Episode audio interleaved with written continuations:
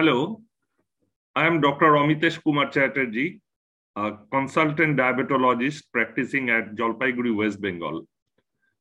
We'll be discussing today about a case of type 2 diabetes with multiple comorbidities and its management.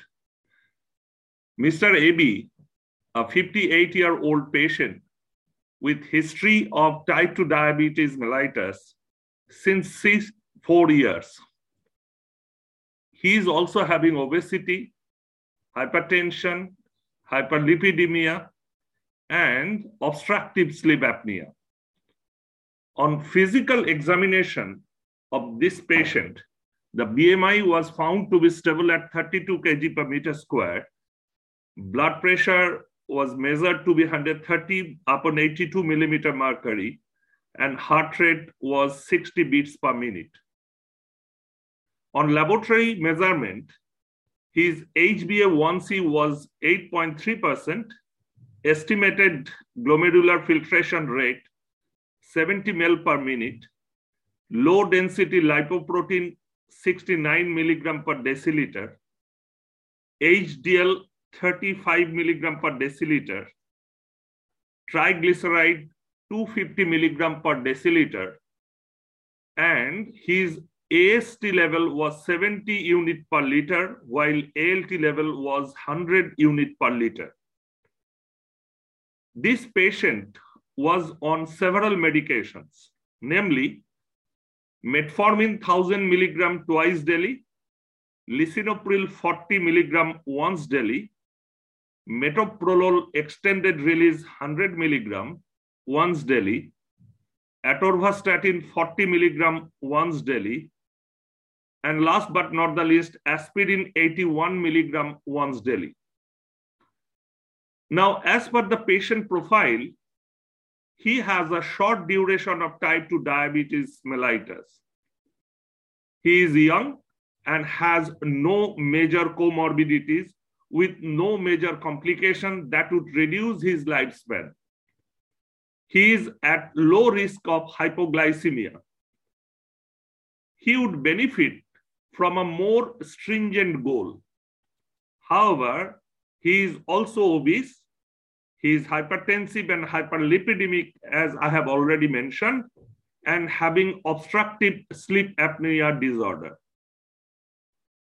Now, as per ADA recommendation, less than 7% A1C level is a reasonable goal for most non pregnant adults in addition to efficacy, following considerations predominate in determining pharmacotherapy for him, such as risk of hypoglycemia, weight loss or minimize weight gain, heart failure, atherosclerotic cardiovascular disease, chronic kidney disease, and obviously the cost. Mr. AB is willing to start another medication, but at the same time, he is concerned because he sometimes forgets to take his pills and fears that additional pills will only make the situation worse. He doesn't want to have injectable therapy, and that is a very predominant condition in our country. Fixed dose combinations may improve patient adherence by once daily dosing, less complex treatment regimens, fewer pills, and improved side effect profile as well as adherence.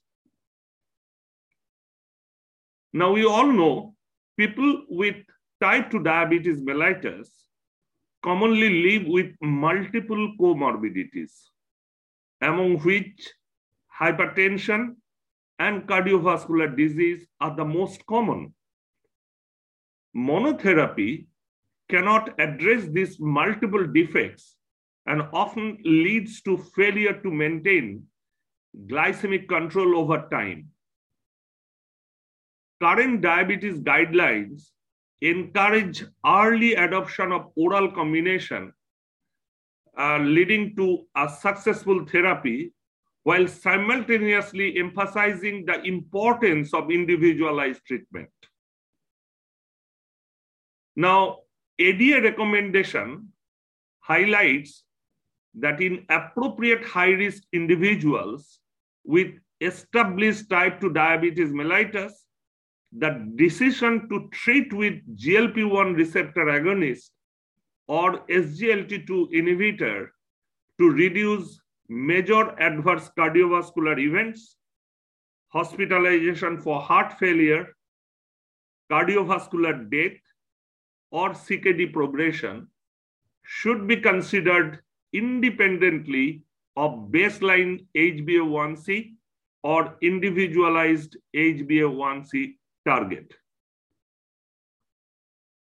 Empagliflozin linagliptin combination is available as first-in-class treatment in SGLT2 inhibitor and DPP4 inhibitor combination group of drugs. SGLT2 inhibitor, as we all know, is a class of novel oral glucose lowering agents that mediates glucose lowering action by increasing urinary glucose excretion via inhibition of the sodium glucose co-transporter 2 in the proximal tubule of the kidney. The salutary effect is its ability to act independent of insulin secretion and action and render it suitable to administer at any stage of the disease course. This is one of the beauty of this particular agent. DPP4 inhibitor exerts its glucose lowering effect by the elevation of incretin hormones. To be more precise, endogenous incretin hormones and subsequent augmentation of the glucose dependent insulin secretion and inhibition of glucagon release. Combination of these agents has potential to show the additive glycemic control due to their complementary effects of action.